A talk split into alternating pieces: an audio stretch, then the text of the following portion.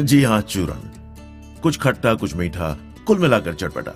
मेरे संस्मरण कहानियाँ और किस्से अगर आपकी किसी याद किसी किस्से को या किसी भावना को कोहनी करें और आपको अपनी ही दुनिया में ले जाएँ, तो मुझे मेरे प्रयास के सफल होने की बेहद खुशी होगी। मैं हर्ष छाया। आज नहीं छाया मेरा कोई तखल्लुस वकल्लुस नहीं। गुजरात में पोरबंदर से बाहर एक गाँव है छाया। कहते हम लोग वहाँ से हैं। बस इतनी सी बात। और मैं आपके साथ बांटना आया हूँ चूरन। द टेस्ट ऑफ़ लाइफ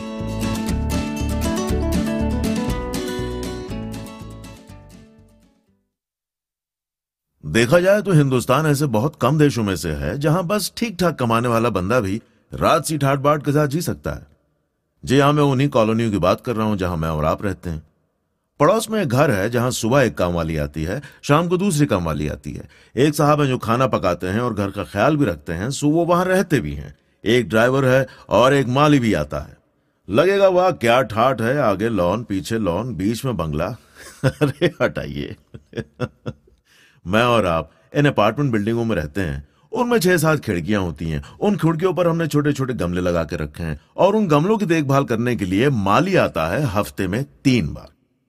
ना ना, हँसी ठट्टे की बात थोड़ी है। गमलों के पौधे हुआ तो क्या हुआ? ध्यान तो रखना ही हुआ। और जब बात चली रही है तो एक और बात आपको बता दें। खासकर उन एनआरआई लोगों के लिए जो यहाँ सुशील बहू ढूँढने आते हैं। इन सुशीलाओं को अब पता चल गया है कि बाहर सब काम खुद करना पड़ता है। सो अब ये बाहर जाने को इतनी मरी नहीं जाती हैं।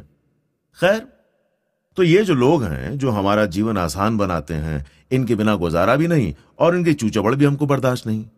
फिर भी जैसे तैसे खींच तान कर हम लोग अपना जीवन साथ बिता ही लेते हैं। आज मैं आपसे ऐसी ही एक बात बांटने वाला हूँ।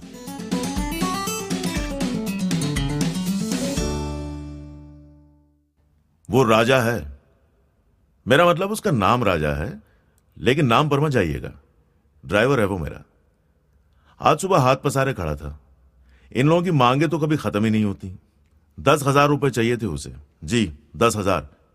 घर की छत गिर गई है गाँव में उसे मरम्मत करनी होगी। और ये लोग दस हज़ार ऐसे बोलते हैं जैसे चिल्लड़ मांग रहे हो। लेकिन अब मेरे साथ आठ नौ साल से है। गाँव में उसके घर की छत का किस्सा मेरे इनकम टैक्स की तरह हर साल अमुक महीने में एक बार आने वाली सुनिश्चित धमकी है, जिसे नाकारा भी नहीं जा सकता। और यह भी कहना मुश्किल होगा कि वो झूठ बोलता होगा, क्योंकि हर साल उसके गाँव में आई बाढ़ का नज़ारा टीवी पर ही देखने मिल जाता है। सो अब वो हर महीने ईमानदारी से अपने तनख्वाह से पैसे कटवाता तो है, लेकिन अब ज़्यादातर नहीं भी। इस बार थोड़ा खर्चा हो गया है साहब तो अगले महीने। यूँ उसके पिछले दस हज़ार कुछ एक दो हज़ार से कटे नहीं, कि फिर सामने खड़ा होता है। घर की छत गिर गई साहब। सो अब तक शायद अपनी महीने की तनख्वाह से लगभग सात गुना के बोनस पर तो चल ही रहा है। फिर कोई एक समस्या भी नहीं होती इनकी। खोली बदलनी है इस बार, डिपॉजिट थोड़ा ज़्यादा है, इसलिए पैसे चाहिए। गाँव में भाई ने मारपीट की, पुलिस ने धर लिया है, अंदर कर दिया है पुलिस कहती को दे दिवा दो तो छोड़ दें, इसलिए पैसे चाहिए। इस बार गाँव में अनाज के पैसे ठीक नहीं मिले, भाई तो कुछ करता नहीं है, चाचा बेकार है, इसलिए पैसे चाहिए। और दिवाली में इस शहर की प्रथा के हिसाब से जब उसे दिवाली के नाम पर उसकी तनख्वाह की दुगनी रकम का बोनस देने का वक्त आता है, तब तो लगता है कि मैं ही ड्राइवर क्यों नहीं बन जाता? प्रोड्यूसर मेरे पैसे दे न दे, मेरे ड्राइवर की तनख्वाह और उसका ये बोनस मुझे तो देना ही होगा। लेकिन तब मुझे मेरा मौका मिलता है। बोनस का एक हिस्सा यह कहकर गटक जाता हूँ कि यह तुम्हारे उधार से कटा और यूँ कुछ सुकून मिलता है और मेरे ड्राइवर से मेरी जलन कम होती है। इन लोगों के बिना छुटकारा भी नहीं सो झेलना ही हुआ। बहरहाल एक रोज गाड़ी में किसी से फ़ोन पर बात करते करते एक नंबर लिखने की ज़रूरत पड़ी। मेरी जेब में तो पेन था ही नहीं, लेकिन मेरी बैग को भी पूरा छान मारा पर पेन न मिला। कागज़ भी नहीं था। फिर ख्याल आया तो मैंने अगले से कहा, एसएमएस भेज देना भाई। इतने में धीरे से गाड़ी चलाते चलाते बिना कुछ बोले राजा ने पीछे हाथ बढ़ाया। एक पल तो समझ ही नहीं आया कि वो मेरी मदद कर रहा था या इशारतन ताना कस रहा था। कहने को हम दोनों के बीच पढ़ा लिखा मैं हूँ। लेकिन एक सभ्य सा, छोटा सा राइटिंग पैड और पेन वो मुझे दे रहा था। एक दिन रात को शूटिंग से लौटते वक्त वो बोला, साहब पेट्रोल खत्म हो रहा है। अब मेरी जेब में अक्सर कार्ड ही रहते हैं, जो ज़्यादातर वक्त पर बकाया भरना भूल जाने पर बंदी रहते हैं। जब दुकानदार हल्के से व्यंग के साथ कहता है, साहब कार्ड नहीं चल रहा, तभी याद आता है कि पैसे नहीं भरे।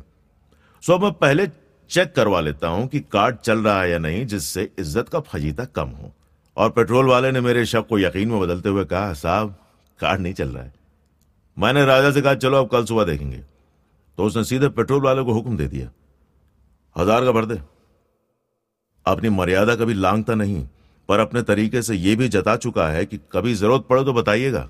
अपने पास लोग हैं। अब यह बात अलग है कि मैं खुद ही नहीं चाहूँगा कि मेरा ऐसे लोगों से पाला पड़े। हाँ मतलब कौन फंसे उस सारी नौबत में? कहानी तो अब शुरू होती है। एक दिन शाम को जूहू के पृथ्वी थिएटर में मेरा एक नाटक होने वाला था। मेरी बीवी और उसकी सहेली देखने आने वाले थे। नाटक के बाद हम तीनों के कहीं बाहर खाने का प्रोग्राम भी बना। नाटक खत्म हुआ, हम बाहर आए और नजदीकी महेश लंच होम में डिनर करने की सोची। वहाँ सी फ़ूड अच्छा मिलता है। हम लोग गाड़ी में बैठे और उस तरफ़ चल दिए। अचानक ख्याल आया, जेब में आज तो कार्ड भी नहीं थे और पैसे भी साथ रखे होते हैं, सो वो भी नहीं थे।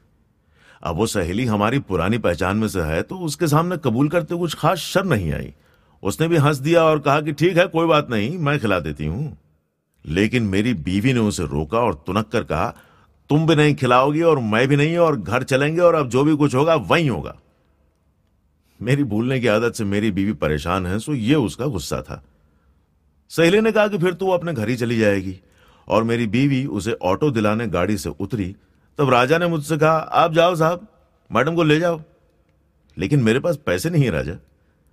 उसने हिचकिचाते हुए पूछा, इस जगह में खाने का कितना होता होंगे साहब? अब जगह कोई पाँच सितारा होटल तो नहीं, फिर भी तीन एक हज़ार की बात तो थी ही। मुझे लगा यूँ ही पूछ रहा होगा। और फिर धीरे से उसका हाथ उसकी जेब में गया और उसने अपना हाथ हर बार की तरह धीरे से मेरी तरफ़ बढ़ाया और बोला, चार हज़ार है साहब, मैडम को ले जाओ। इतना काफ़ी है कि अपने किसी काम से इतने पैसे वो जेब में लिए उस दिन घूम रहा था। और अब तक वो सहेली और मेरी बीवी बाहर बातों में ही लगे थे। सो उस रात पौने तीन हज़ार की दावत, दारू शारू मिलाकर मेरे ड्राइवर के नाम की थी। मेरा ड्राइवर है वो। लेकिन उसके काम पर न जाइए। नाम उसका राजा है।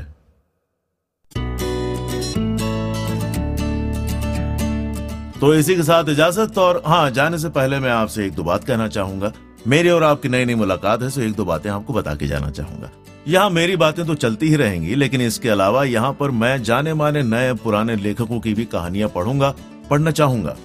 अगर कोई कहानी है जो खास आपकी पसंदीदा हो, आप उसे सुनना चाहते हो तो मुझे बताएँ, मैं उसे भी पढ़ूँगा। तो इसी के साथ, नमस्ते, खुदा हाफिज, असी फिर मिलने साहिब जी। और गुजराती में, यानी मेरी भाषा में, जाने वाले के लिए भी आखिरी शब्द होता है आने का।